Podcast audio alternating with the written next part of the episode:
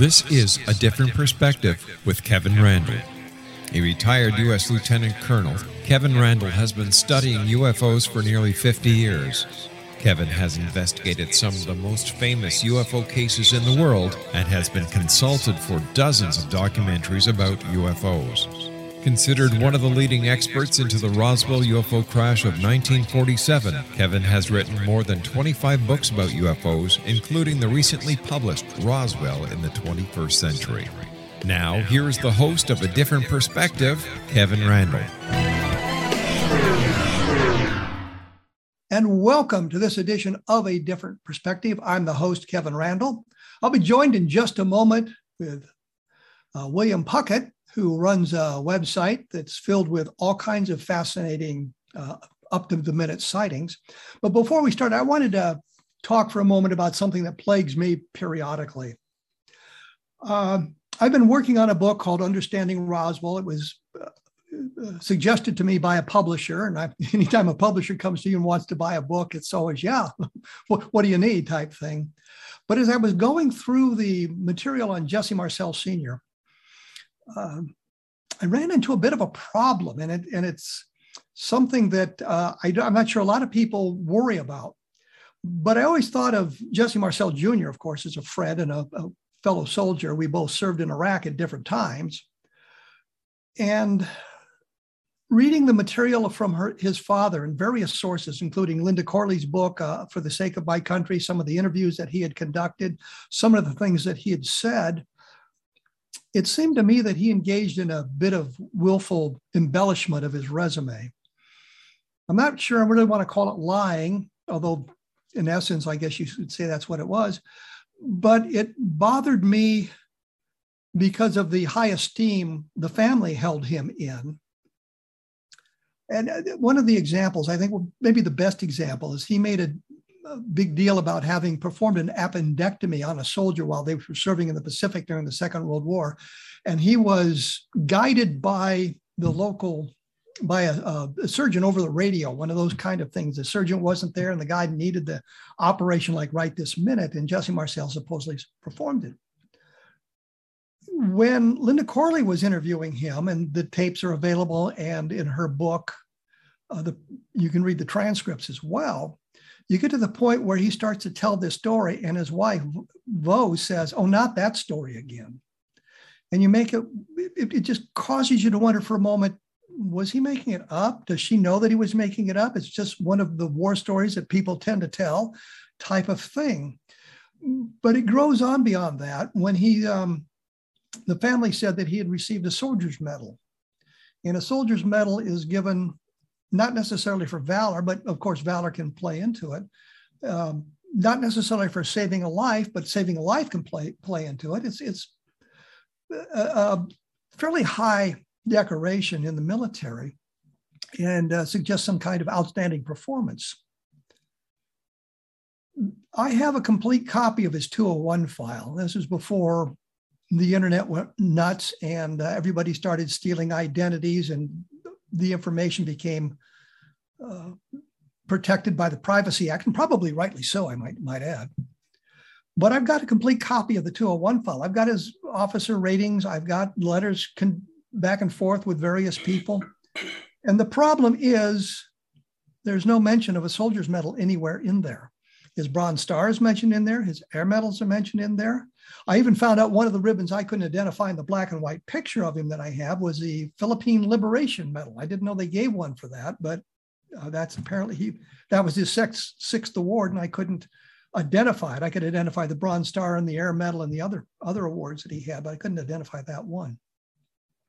So you have to wonder about that because it's an important part of the whole picture. I mean, is his testimony reliable? And I'm thinking that if we had only Jesse Marcel's testimony about the events in Roswell in 1947, we could pretty well eliminate him at this point. Fortunately, um, I and many others have talked to other members of Colonel Blanchard's staff, Marcel being on Blanchard's primary staff as the intelligence officer, but we talked to Edwin Easley, we talked to uh, Thomas DuBose, who was the uh, chief of staff, which was a very, very important position.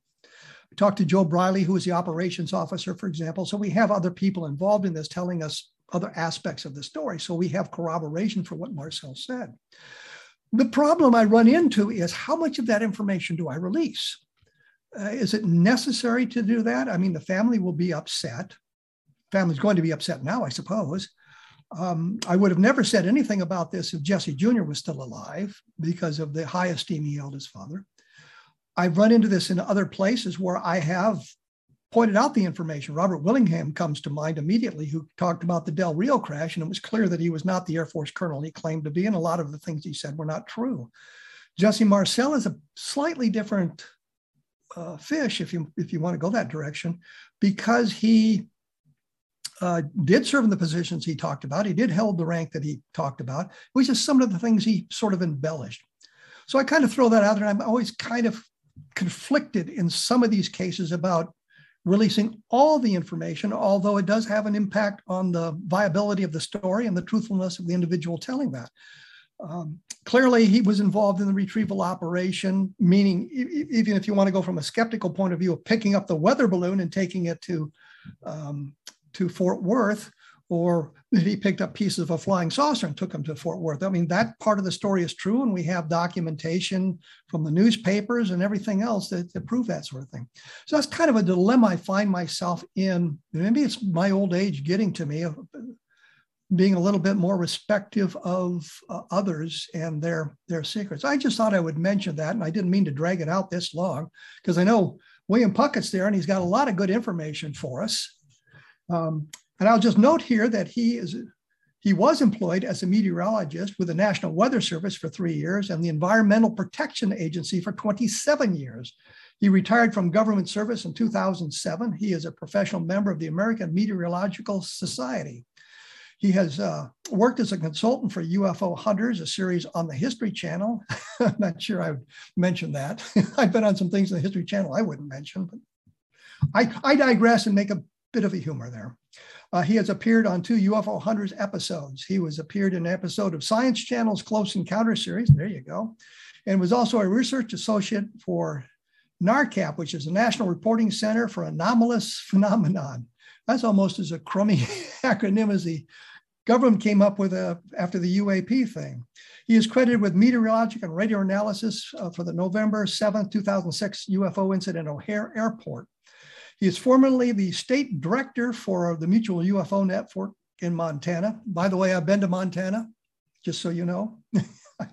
it's irrelevant to anything, but I just thought I'd mention that. Um, he is a, for, as a formerly state director of Montana. He is certified field investigator from MUFON has written several technical articles for the MUFON Journal. He has been guest on many talk shows, including this one in the past, interviewed on some TV programs. He continues with his work as an independent investigator and presents his results of his studies on his website, UFOs Northwest and UFO Sightings Montana. Welcome to a different perspective. And I'm sorry I delayed it with my rant there.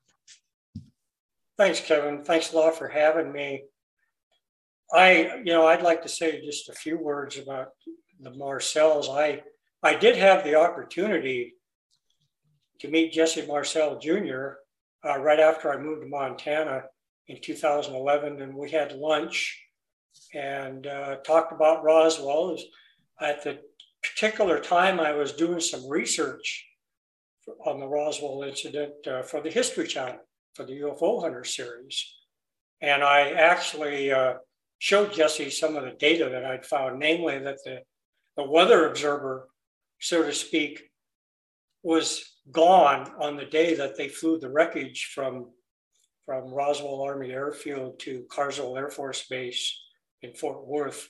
I find that to be quite interesting. The only uh, facility in the world that had nuclear weapons right in the peak of the thunderstorm season, which is aviation hazard, and the weather observer seems to be gone. I did find that interesting. Anyhow, I, I did really have a nice visit with Jesse Jr., and I interviewed him on a radio program I was hosting at a particular time uh, about his book, uh, and I'd read his book. So uh, I can't speak for the efficacy of, of Jesse Marcel Sr.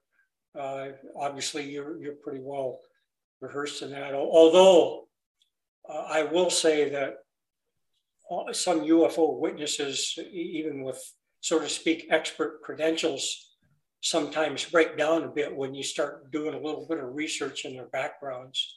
Uh, I have found that to be true. Uh, from a personal perspective, uh, talking about my website, I pretty much quit investigating old cases because people don't know the dates, times, and details. I only bring that up because you're you're talking about uh, validity of witnesses, and old cases are very much dependent on the validity of witnesses.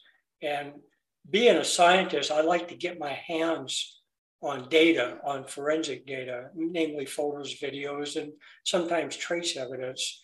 So on that basis, I, uh, I've given lower priority to older cases. So the cases you'll see on my website, particularly the recent cases posted, will be cases that, that within the past year or two. So I just thought I would mention that. Let me say yeah. one thing here. We, we need to distinguish between Jesse Marcel Sr. and Jesse Marcel Jr. And I've met Jesse Marcel Jr. many, many times. Uh, we've had many, many uh, conversations, and I find him to be an impeccable source. I found nothing that he su- would suggest he embellished anything or was less than candid about what was going on. I think he was a very respect, uh, re- respectful in, individual. I think uh, a very honorable in, uh, individual. I think is a better way of saying that. Um, I distinguish between him and his father. I know that there was a great bond between the two of them, and that was why I'd be hesitant to say anything if Jesse Jr. was still alive, simply because of the bond between the father and the son. But moving beyond that, I was going to ask you later on in the program, and we have just a few moments here. Um, in looking at your website, I notice that periodically you make comments. Do you do much of the way of investigating when the reports come in? I, I know you have lots of reports coming into the to your website. Do you do much investigation or analysis? I do as much as I can, but for the most part, cases that I get, you know, I don't go out and investigate them. I mean, I get cases all over the world. You know, I, I collect maps and, and, try to get photos and videos. And what I, I actually find quite useful using the WordPress uh, protocol, the blog format, is that I rely quite a, somewhat on comments from people. And I do get some pretty good comments. And any cases that have photos or videos, I put on my homepage so they have more visibility. And so I'm more likely to get comments. But wherever possible, you know, I'll, I'll ask for radar data. And some once in a great while, I'll ask them to collect evidence for me, and then I'll send that evidence in. That has not happened in the past few years, but I have a material specialist and also uh, or an, an organic chemist Phyllis Budinger, that is at no cost, ha- has done some work for me. She's a MUFON member. So, in answer to your question, you know, I don't, I don't do a lot of investigation, but I don't just take everything for granted either. You know, I will look at uh, astronomical data, satellite data, uh, meteorological data. So, you know, that that's kind of the scope of my investigation. But for the most part, sometimes I, you know, I just put the case out there and then and, and rely on comments using my blog format. Well, we'll get back to this in a minute here. Uh, especially, I want to talk to you a little bit about the Starlink satellites. I think which are responsible for a great number of uh, sightings in at least in the last few months or last couple of years. We'll get back to that in a minute. We're going to have to take a break.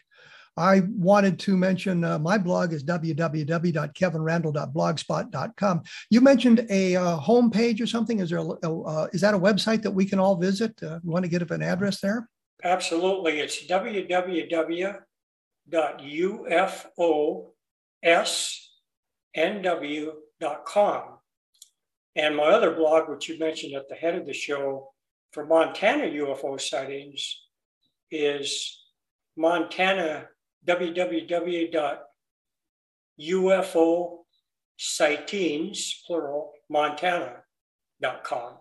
Well, for those yeah. of you who want to remember it easily, if you take a look at the, uh, the one website, it's ufosnorthwest.com. So you can put it all together that way, but it's, uh, as you said, UFOs SNW.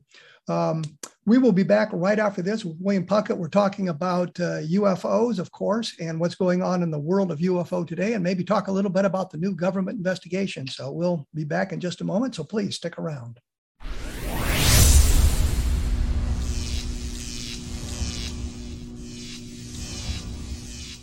And welcome back. I'm here with William Puckett. As you can see, we're not in the same room. We are practicing social distancing as demanded by the government. We're not breathing the same air. We're isolating, I guess is the way to say it. When we went away, we were talking about uh, some of the information that comes to his websites. And I noticed in, in reviewing some of that data that an awful lot of it uh, is kind of solved by what I think is called a Starlink satellite. Can you uh, give me a little bit of update on that? Well, there have been several launches. I, I believe, and I might be wrong, I think the first launch was around May of 2019, and there's been several launches since then. And my understanding is that they're, they're satellites that are designed to beam in high speed internet for remote locations. And he continues to launch them. Uh, for a while, they were generating just a huge volume of reports for me, so many that I just quit posting them because there, there was no time. Uh, I did get a video of one, I don't know, a couple months ago. I did post it just for the for information, you know, for the public so that they when they see them, they don't run to report them to me. Fortunately, I believe recently, or maybe a few months ago, Elon Musk toned down the brightness of these things. So they're, they're not interfering with astronomers as much, and they're not generating as many UFO reports. And I'm not getting as many Starlink reports anymore. And I attribute some of that to the public education, maybe to the dimming of it, of, of them. So a combination of those. But yeah, they're they're definitely a problem uh, as far as UFO investigating of of uh, you know causing a high volume of reports, and they're also a problem for astronomers, uh, from what I understand. So, but I believe, and a matter, matter of fact, I just read this morning. I believe he's going to launch some more pretty soon. So there'll be more up there. So, but yeah, they're they definitely been a problem for for UFO investigators like myself of how the, to handle the photographs. The photographs you had on the um, on your blog or your website look like a streak of light. Are they just a single object, and the streak of light is a reflection of the um, the, the the exposure of the of the uh, image there, or are there a number of them that are satellites that are kind of linked together? They travel in a pack. Well, they're always very close together. The, the typical report that I get with Starlink satellites 20 to 50 objects moving in a line to the northeast. If, if I could, you know, phototype, paraphrase a typical Starlink report, that would be what it would be. And they move in a line, and some people will say they're moving fairly rapidly. And and this I attribute to autokinesis. People who say, oh, they jump in and out of formation. That's an optical illusion. And then the actual line that you might see, actual uh, congruent line, would be more to, to probably a, a lens flare type effect. But the, they're typically, physically, I don't know how close they are together. But they're, you know, when you look at them, and, and some people will see up to 100 too uh, moving in a line. But that's typically, the, to paraphrase, the type of Starlink report that I get. As you as you can see, I've spent some time looking looking at your website uh, right. and noticing that a lot of the solutions were Starlink satellites. Uh, you get a photograph. I notice you get a lot of photographs in to this to the website. Um, is there an analysis that you perform on those? I, I notice sometimes you explain, well, this looks like it might be this, that, or the, another thing, but uh, some of them have no explanations. What, what exactly do you do when you get a photograph? Well, the first thing I do when I get a photograph, and most photographs anymore come from cell phones, but some come from regular cameras. I look at what we call the metadata of the photograph. That gives me a little authenticity. Has it been photoshopped? Because if it's photoshopped, it'll show up as a in the digital signature in the metadata. But I look I look at the metadata first, and then you know I I look at the weather conditions and I may ask the witness questions. One thing that criticism that I have a lot of, so to speak, expert photo analysts, they ignore what the witness sees and what the witness says. I think what the witness sees and says is also important with respect to photo analysis. You know, I mean, we're, you know, what if you're looking at was it a reflection? You know, what, what did they actually see? Why did they take the photograph? And of course, many photos that I get are after the fact photos. People didn't see anything, but they but they look at the photo. Oh, this showed up in the photo. And for example, a lot of people would take photos into the sun or of a sunset, and then they'll see a blue object or such and such. Well, most of that is lens flare effect, particularly with uh, iPhones. iPhones will uh, show a blue or I'm sorry, a green object so that's what I do. And then and then I'll blow wait, the photo wait, up. Wait, let me ask you a question because you said something interesting. Um, if a person is using a cell phone and takes a picture more or less oriented toward the sun, the the object that they find in their their picture is green. Is that a common thing that it's kind of a signature of a of a lens flare? It is for iPhones, yes. And I can't tell you why. I, I've looked up articles about it from Apple and they, they'll show that. But I've seen that. And a lot of photo, a lot of my reports come in via cell phone because I have I have forums, mobile forums, and and a lot of people will text me photos and videos on the cell phone. And so, you know, I a lot of those are cell phone photos. And, but you know, that's about the extent of analysis. I will sometimes do an inversion invert the photo to see if there's lines in it, if someone's got object, you know, uh, flying something or got got something projected. And I'll do contrast enhancements, you know, I'll do brightness enhancements. And, you know, in videos, I do the same thing. You know, I'll do some enhancements of videos.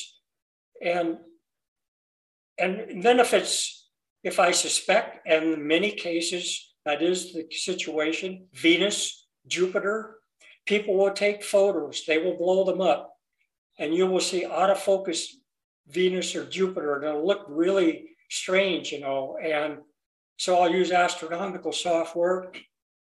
I also look at weather, weather clouds, and a lot of times reflections from ground lights will project off of low clouds. So those are all things that I do. So when you're when you get a photograph in, then you can look at it and you look at what you call the metadata, and that provides you with a clue as whether or not the, the photograph has been manipulated in some fashion. Um, and then you can look at these other aspects of it and determine whether or not there is an explanation for it that might be natural, such as Venus or reflections on the clouds. Is that correct? That's correct. And also, I'll look at uh, heavensabove.com for satellite information. But I, you know, doing those quick and dirty little uh, uh, analyses, you know, I can I can make a lot of deductions uh, about photos. Now, I'll cite you an example. I, I got a really good case of what I would term a, I called it a uh, Star Trek type object from Libby, Montana, uh, which is in the north part of Montana along US number two. If you ever go to Glacier Park, uh, you'll uh, travel along number two, you'll go through Libby. But when I first looked at it, was taken by a person traveling in a car at night. So the first thing I said, well, it's got to be a reflection taken through a windshield it's got to be a reflection sitting in the car. But the, the, the gentleman that sent me the photo, I think it was his, I think it was his mother-in-law. I might be wrong. It was a relative. He didn't take the photo, but he he made a note. Look, there's power lines. The power line, the object was on the other side of the power lines. That right there really eliminates or really makes it much less likely that that's a reflection of something inside the car. It makes it more likely that the object was on the other side of the power lines and is in fact a real object. So that's the kind of analysis that I do. And, and I rely on what the witness tells me too. What did they see? Well, you don't so, post you don't post everything to your website then when you get a picture and you say, here's a nice picture and, and here it is. You you take an analysis and you said you eliminate some of the some of the um, uh, photographs by your analysis so they don't get posted to the website. No, that's not correct. I post everything unless it's an outright hoax. I, I do that because I want people to know that I do look at everything and not, and a lot of cases aren't you. I don't just post unidentified cases. I have a protocol that I categorize cases, you know, how, what their explanation is. I can do that very easily in WordPress in a blog format. For example, all, um, all satellites, um, meteors, uh, lens flares. I categorize them, and then unidentifieds. But I post all cases, unless they're just outright hoaxes. I'll post them. But when you when you post them, if you've got a suspicion of what the explanation is, if it's a mundane explanation, you do make a notation of that as well. I do absolutely. Sometimes I may not note it, but if they look in the blog format below, uh, when they look at one of my reports, they'll see some underlines, some, some uh, links that say unidentified, lens flare, um, reflection, or sometimes uncategorized, anomaly in photo. Notice anomaly in photo. That's all below, below the uh, report. And, and sometimes I'll make a few comments in, in my note, notations. Well, I did notice on some of those that you, I, I, the one that I picked up was, of course, the satellite uh, the Starlink satellites. Um, do you have, I, I don't suppose it comes into you because you say a lot of pictures are, are taken by um, cell phone, but I've noticed in uh, some other arenas that the uh, witness attempted to take pictures by the cell phone, but it didn't work out. They could get just the sound, but not the object itself or things like that. Uh, do you get many reports like that? I get reports for, yes, uh, yeah, I get quite a few where people say, yes, I took the photo, but didn't show up. Sometimes I will ask them to send me the photo because I mentioned previously that I can do some enhancements. And with enhancements, just because it didn't show up in the cell phone, if I brighten it up or increase the contrast, sometimes I can I can uh, find the object that they, that they photographed or videotape also. So I asked them to send it to me anyhow. And many, and sometimes, of course, I don't. And also, I'll note cell phones don't always, or, or cameras don't always do justice to what people see. You know, they may see something that looks quite a bit different than what the, the, the cell phone or the, or the camera will pick up. But, but I do look at it and try to make those notes. So it's always important to to find out what, what the witness sees. And then a lot of times I get photos well, the witness doesn't see anything. And sometimes those are interesting. I mean, uh, sometimes those are definitely unidentified cases. I got one, I believe, in Yosemite National Park, a really strange case. It's at the very bottom of my home page, and I cannot explain that. It it's almost looks like a, a cloaking type phenomena. Very, very strange. But the person didn't see it, but found it after the fact when he later reviewed the photos. And sometimes that can be several months down the line where they're looking at vacation photos and find something unusual.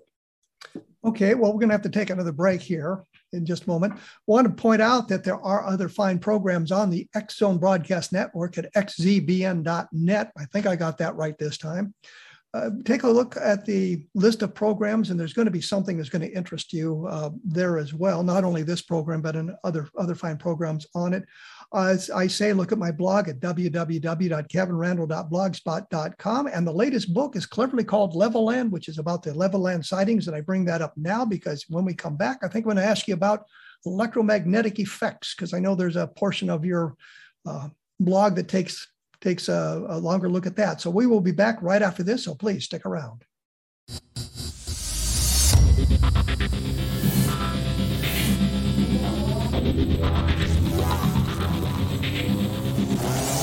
And welcome back to A Different Perspective. Again, I'm the host, Kevin Randle. I'm sitting here with William Puckett, who has been investigating UFOs probably almost as long as I have, I suppose, and hosts a website at uh, www.ufosnw.com. Uh, Sorry, it took so long to get it out, but uh, it's it's it's a ufosnorthwest.com. It's an interesting site to take a look at. Uh, when we went away, we were kind of talking about pictures, and I had mentioned something about the uh, a number of people who have said, well, I tried to take a picture, my cell phone didn't work right, which kind of leads us into electromagnetic effects. And that was why I mentioned uh, the Levelland book, is because my book on Levelland deals with the electromagnetic effects, especially those reported around Levelland, Texas in November of 1957. But you have a segment on your uh, website that deals with uh, EM effects, electromagnetic effects. Are there, you've got some very interesting cases uh, there as well. Can you share a couple of those?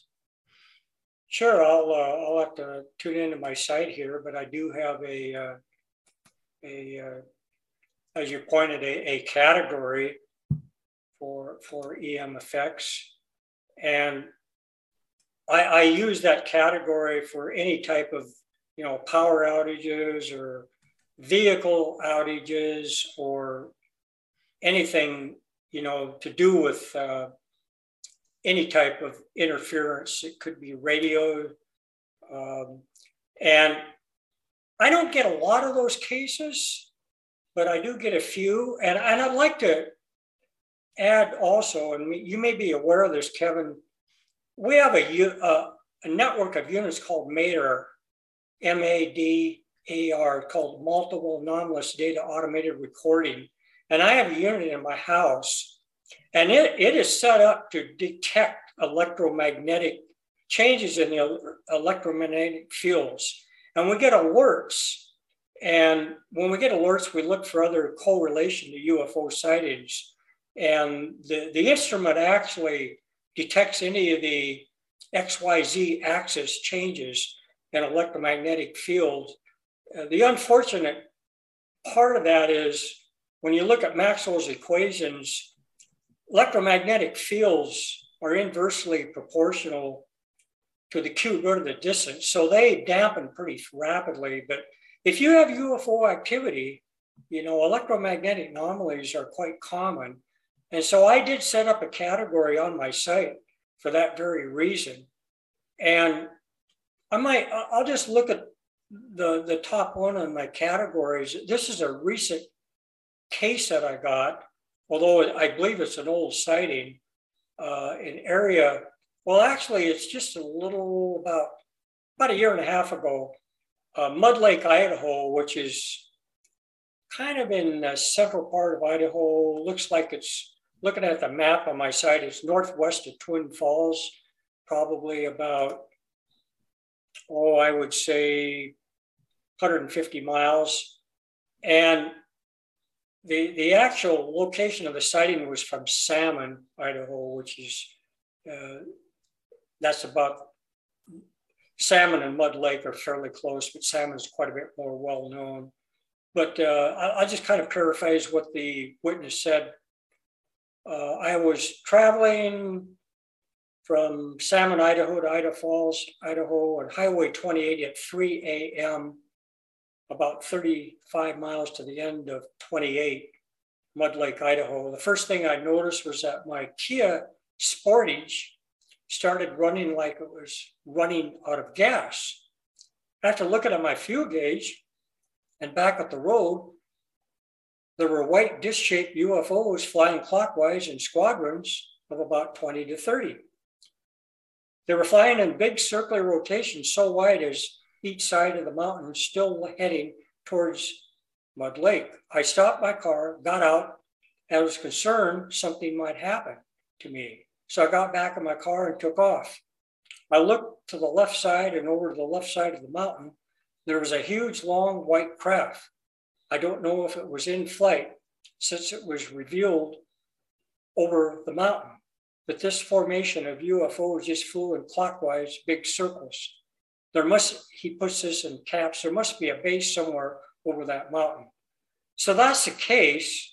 And it, it was kind of an eye opener to me, you know, that he sees UFOs and well, he first notices his car sputtering and then he looks to see UFOs. And a lot of times vehicles will shut down completely uh, radios were turned off and back on. I've heard of vehicles turning spontaneously back on. Um, I've also heard of magnetism, like uh, objects uh, can stick to the dashboard, nails or something. Th- those are the type of effects. There's also a case in Idaho, I don't remember when that was, but uh, there were actual um, uh, uh, thunder, thunder showers in the area and there was a big bunch of power outages, but we never attributed it to, to, to any uh, any meteorological phenomena. And there were quite a bit of power out, and there were strange, a lot of strange lights in the area that night. I don't remember where that was in Idaho, but I know it was in eastern Idaho. So, uh, you know, I, I, I also remember a case. Uh, this was in Vaughn, near Vaughn, Idaho, which Kevin, you're familiar with Roswell. That's not too far from Roswell. And it was a truck driver. You mean Vaughn, New Mexico? I'm sorry. I'm sorry. Yes, Vaughn, New Mexico. Because I was about to say, you know, there's a Vaughn in New Mexico I've been through many, many times. So yes, that's what I meant to say. I have too, uh, uh, en route to, to Roswell. But anyhow, uh, he was driving a truck of cars. He had been into Denver to there were some cars auctioned off at uh, uh, uh, car rental agencies were auctioning off cars and and he picked up a bunch of the used cars and was trucking to El Paso, Texas. So he stopped to take a look at his load and and suddenly he noticed he felt a lot of tingling on his arms, like his hair was standing on end, and and and then his truck turned off, and he looked up and he saw this huge black triangular object moving up from the south. And, and so the object just hovered and everything was off and, and uh, he couldn't even uh, get his flashlight to turn on. And so finally, uh, he thought, well, he'd go and back and try to get one of his cars off because, you know, that's what he did in emergencies. And then suddenly his flashlight came on and I believe his truck came on, and the vehicle just went in reverse and moved back to the south. So he hopped in his truck and got out of there. And when he got to El Paso and unloaded cars, he noticed that the, the he had a wind up clock in his sleeper, and that clock was 13 minutes ahead of all the electronic clocks. The electronic clock in his car and the electronic uh, clocks in the vehicles to the back. So whatever this thing was, it shut everything down for 13 minutes. So that's one case whenever I think of electric EM effects, that sticks out. So that those cases are, are ones that in in my in my book on Levelland, uh, I have cite four cases where cars change color with the close approach of the wow. UFO, which is kind of bizarre. There's a very limited number of those cases, but it's attributed to a close approach of the UFO. And in, in one of the cases, the wife, when when the husband got home, said, "Did you buy a new car?" Because the car it had either been gray and it turned green, or it was green and it turned gray. But it changed color significantly enough that she noticed it and thought he'd bought a new car. Uh, because of the close approach of the UFO. The other, the other thing I wanted to mention quickly is, yeah, you're right. It's not just vehicle interference that, that we, we see, most of the cases, the driver must take some kind of action to start the car again. It doesn't spontaneously start. In Levelland, almost all of the cases, it seemed that the cars needed to be started by the drivers, with one exception. The guy just insisted his car started spontaneously.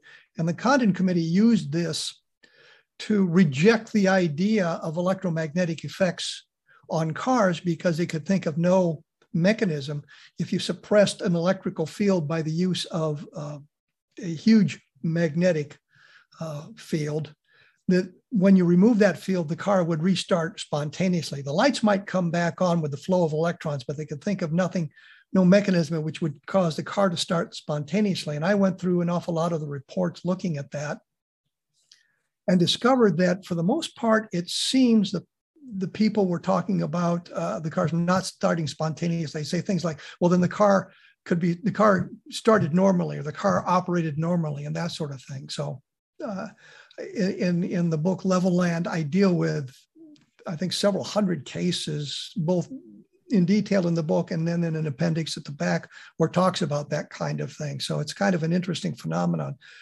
Uh, and there's also talking of power outages, knocking radio stations off the air and that sort of thing, well, with the electromagnetic effects. But you say you don't get many of those reports? You're, you're correct. I, I think I maybe only had one or two of spontaneous starting. For the most part, they have to start the vehicle. I don't specifically recall. I believe, I, I think I said that it spontaneously started as a diesel engine. And diesels, of course, operate different than they, they pre-ignite, you know, and then and then they start that way. But I, I don't re I think maybe he did restart the vehicle. I know the flashlights came on and the lights came on. But yeah, I think I've only had one or two where people say the vehicle spontaneously started again. And they were old cases, so you don't even know if people are again recalling, you know, in detail the correct detail of what they observed. But for the most part, uh, that's the case. They have to restart the vehicle, but definitely a lot of them shutting down radios and vehicles, power outages, uh, you know, other other uh, effects indoor in the house of strange things happening. That, that's true. Well, the, th- the thing that strikes me is we had a large number of those cases in 1957 in the United States. There was a large number of cases in France, in South America in 1954. But it doesn't seem that the stalling of the car, cars or the electromagnetic effects shutting off, it can be the power in the house, for example. Uh, there's one case where the uh, uh, object seemed to shut off the power in the house and it shut off a car driving down the street and that sort of thing but we don't we don't seem to get a lot of those it seems to be a rare subset of the of the overall ufo phenomenon do you think proximity weighs into that well, I believe it does. I mean, as I mentioned, uh, the you know the electromagnetic field strength is inversely proportional to the cube root of the distance. So unless it's the object is very close or the phenomenon is very close or you know or it's extremely strong, uh, that would be the case. But I mean, you get electromagnetic pulse from a nuclear weapon, and that'll go out a long ways. I mean, that's you know, they talk about that jamming and everything in electronic warfare. Uh, electromagnetic pulse will go out a long ways, and course, but it's extremely strong. But yeah, I, I think it has to be fairly close to to to have a noticeable effect. But it, it might not take my. I don't know. I'm not. I don't claim. I do have a good background in physics, but electromagnetism is not something I'm really well versed in but you know, I, I just know that, and there's been mo- most of the cases that I have have been involved with vehicles or radios or et cetera. Uh, uh, not too many power outages, but the one in Idaho is the one that, that, that I remember the most. You know, you mentioned Levelland. I can remember, I, am dating myself. I'll be 75 in a few weeks. I remember that case in November 1957 it was in the national news and it created a big panic. It really did. It was right around the launch of Sputnik. Yes, let's, let's, let, let, me break in here because I'm going to have to. I'm going to have to take a break. We're running up against the uh, the the time limit again, uh, so we'll we'll take a break here. Um, I've dealt with some of the Levelland stuff at my blog at www.kevinrandle.blogspot.com. There's a search engine there. Just type in Levelland and it'll bring up the articles that I've done on that. Or take a look for the book Levelland, which just came out not that long ago, and it deals in depth with the uh, the Levelland sightings and everything that, that transpired around that as well. We will be back right after this with William Puckett talking about UFO. So please stick around.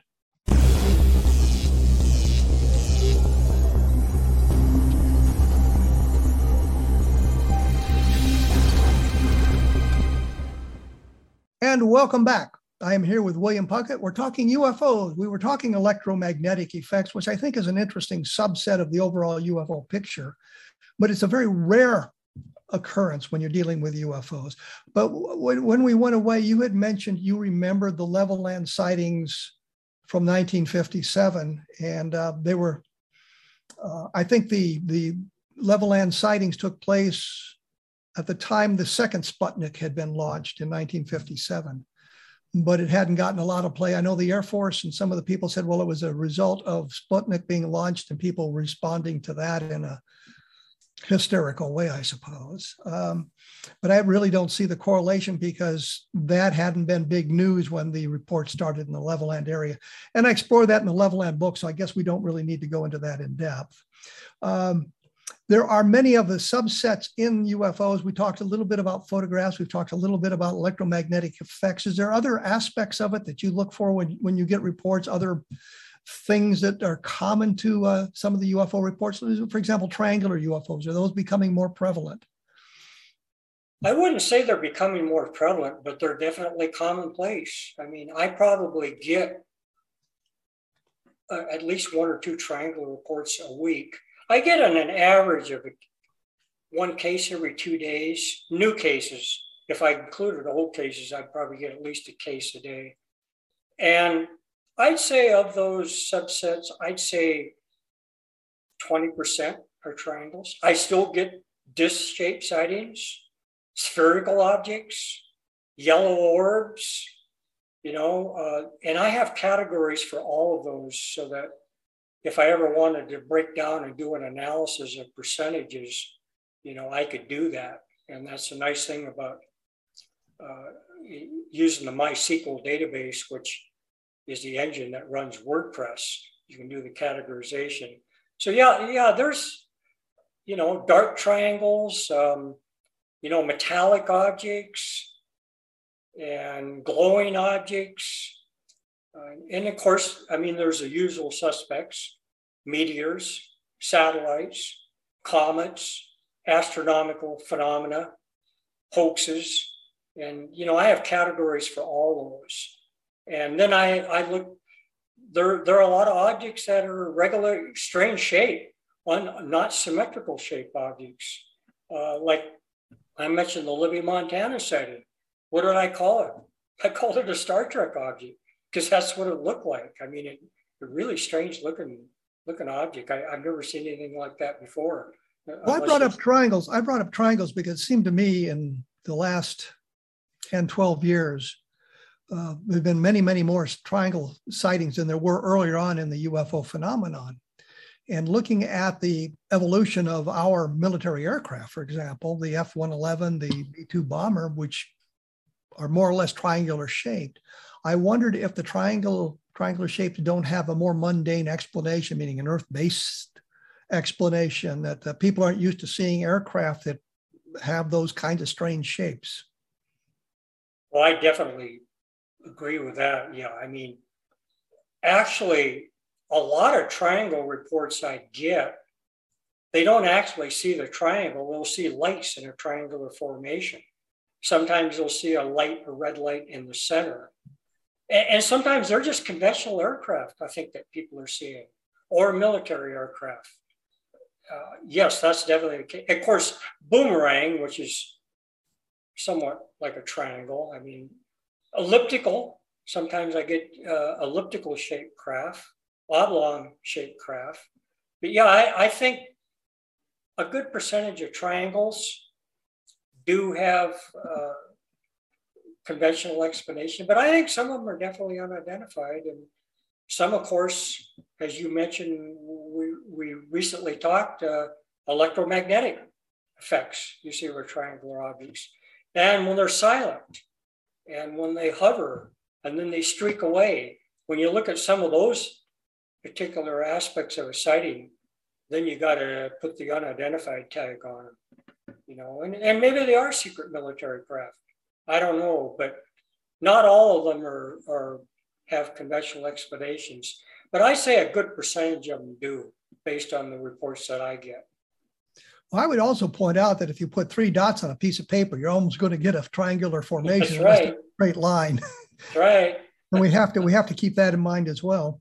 That's right. Uh, when we're looking at these sorts of things, I just wonder how um, uh, sophisticated some people are when they're viewing the sky, especially at night. I think they're fooled an awful lot by stars. I think they're. Uh, you mentioned autokinesis, which is actually a movement in the eye as opposed to the object moving. It seems like it's dancing around and it's really a, a, motion of the eye.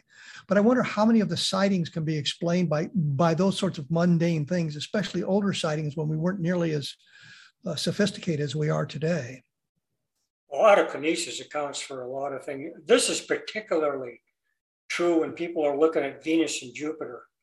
They'll they'll get it they'll start videotaping it and they'll jiggle the camera around and they, this thing is bouncing around. Then they'll look at the object or venus or jupiter and say oh it's moving around. And they always say this you know it'll stay in one area of the sky which is a tip off right away. Another tip off is i see this every night you know and consecutive nights you know and and sometimes too what'll happen it's not always autokinesis you can have a high cloudiness uh, high thin cirrus clouds, and they're opaque enough to dim out, you know, maybe Venus or Jupiter or a star, and then and then they'll pass by, and then the people will see the object. That also can create some, uh, you know, very definite anomalies or optical illusions when you get high thin clouds. That's why I always like to look at the weather. Unfortunately, with the weather of this day and age, and I can say this as a professional meteorologist. When I was working for the National Weather Service, which was in the late 70s and early 80s, we took our own weather observations. Uh, we, we used a ceilometer to measure cloud depth. We estimated clouds. We took visibility. Nowadays, it's all automated. And automated observations are much less detailed. And it'll say haze when in fact it's snowing. And the clouds, high clouds above uh, probably 10,000 feet aren't, aren't measured by, by the, the ceilometers, uh, the automated stations, and they use satellites to measure higher clouds. So weather observations are much less detailed. Sometimes you got to look at satellite photos too, which is sometimes what I do when I try to, to determine. And then, of course, I asked the, the witness what was the weather. I mean, who's a better person to gauge the weather than the person that's uh, uh, seeing the UFO. Was there a sighting that really struck your fancy? I mean, an exciting sighting that you have no explanation for that, that tips you maybe toward the extraterrestrial or an off-world type uh, explanation? Well, I got a lot of them, but I I'd like to discuss a recent case that I got that, as of yet, no one has given me an explanation and I'm going to go to my website. Uh, this happened in, I think, South Carolina. It was a very, I go to my home page here, page down here a bit. This happened in Bluffton, South Carolina, January 13th, 2022. And this person took, he took a video, which I haven't unpacked yet, but he took a photo and the object was floating. And it's really a strange looking object. It, it, looks like a, a cylinder, and then there's kind of a ball on the uh, one side of it. And it's floating. And I said, well, it could it be some sort of a balloon? But I don't know. I mean, it, it was heading slowly east northeast. And I, I just have my doubts about this, what it was. And another case that I think is a definitely an extraterrestrial spacecraft, this was in Dana Point, California. And I believe it was March 31st, 2007. Obviously, it strikes a chord if I can remember that detail. a, a, guy was out walking one morning. I, I think it was nine or 10 o'clock in the morning. And he saw this disc shaped object flying south and he attributed to jet speed. Suddenly it just stopped in midair and he took a photo of it and then it just zipped away. And the photo, I, have looked at this photo a number of times. It's a clearly a disc shaped craft. The metadata doesn't support any photoshopping. I had some people in that area do some analysis for me, uh, you know, to see if it could be hoax. That particular observation, that particular sighting, I really attribute as as quite likely uh, a higher intelligence object. I really do. Uh, that that's one that really sticks in my mind. And what was what was the date of that? I think it was March 31st, 2007. And it would be on my old uh, website. But Dana Point, California. Dana Point is right south of Los Angeles International Airport. And as you probably know, Kevin, that that that's the area where uh, a lot of UFOs are seen coming in and in and out of the water, like Catalina Island, off the coast of California. Uh, that that's that's an area where now that I might add that this particular witness didn't see this UFO going in and out of the water. Another case, and this is not well, a fo- let me case. let me interrupt interrupt you because we're running out of time. I, I we just really, I, am sorry we don't have time to get into that. I'd love to love to hear about that. I could listen to these stories all day. Uh, give us your website once again. It's www.ufosnw.com. And all the cases that I talked about on your show today, uh, people can find those cases, some on my homepage, others they'll have to click on some links, uh, you know, dates and times and locations to find uh, these other cases. But for the most part, they're all on my site that I discussed today. Well, thank you for taking time with us today. I appreciate the effort and certainly the conversation. I think it's always fascinating to listen to what other UFO researchers have to say about their experiences in UFO research. Uh, that was William Puckett. He's uh, got a nice website. It's got a lot of photographs up on it. And uh, we learned a little bit about his analysis and uh, what the criterion are for posting them on his website. So I think it's something we need to take a look at. And I mentioned a little bit earlier, I'm going to talk just a moment about that. I was invited to do a book called Understanding UFO. It'll be out in time for the 75th anniversary of the uh, Roswell case. And it's a little bit different than the other books because I go in depth into the backgrounds of some of the witnesses that were involved, the military witnesses, for example, in the Brazel family. So you get a better idea of who they were and um, how this affected them throughout their lives. Uh, whether or not it was important to them or not, that kind of thing. But that's called Understanding You, uh, Understanding Roswell. And the book that just came out not that long ago is called Levelland, and it deals with the electromagnetic effects around the Levelland, Texas area, but also as it sort of expanded out from Levelland throughout the United States in uh, uh, 1957. And there's a, a, listing of cases, an appendix that's filled with cases starting in 1909, an electromagnetic case from 1909 and the sighting of the strange object, up through um, uh, not that long ago, of course, including animal reactions, which are part of the whole electromagnetic spectrum, uh, power outages, car stallings, and other but compass compasses being affected. And I mentioned that specifically because a guy named Eric Herr had done his research was just looking for compasses being affected by a UFO, and he came up with 140 or 150 cases like that, and a lot of them are, are listed in the book as well. Next week, I'm going to talk to Jim Houran, who is the editor of the Journal for Scientific Exploration, and uh, what that's all about and what the journal encompasses, and uh, his research into UFOs. He did, I think, one of the very first experiments uh, related to the Ramey memo which I assisted him with, by the way, but it was um, providing students with an opportunity of three different types of scenarios and how they interpreted what they what was written in the in the memo and uh, whether or not the, any conclusions can be drawn from that. So we'll be talking about that and his UFO experiences next week. As I say, I will be back in about 167 hours with another edition of A Different Perspective. Thanks for tuning in.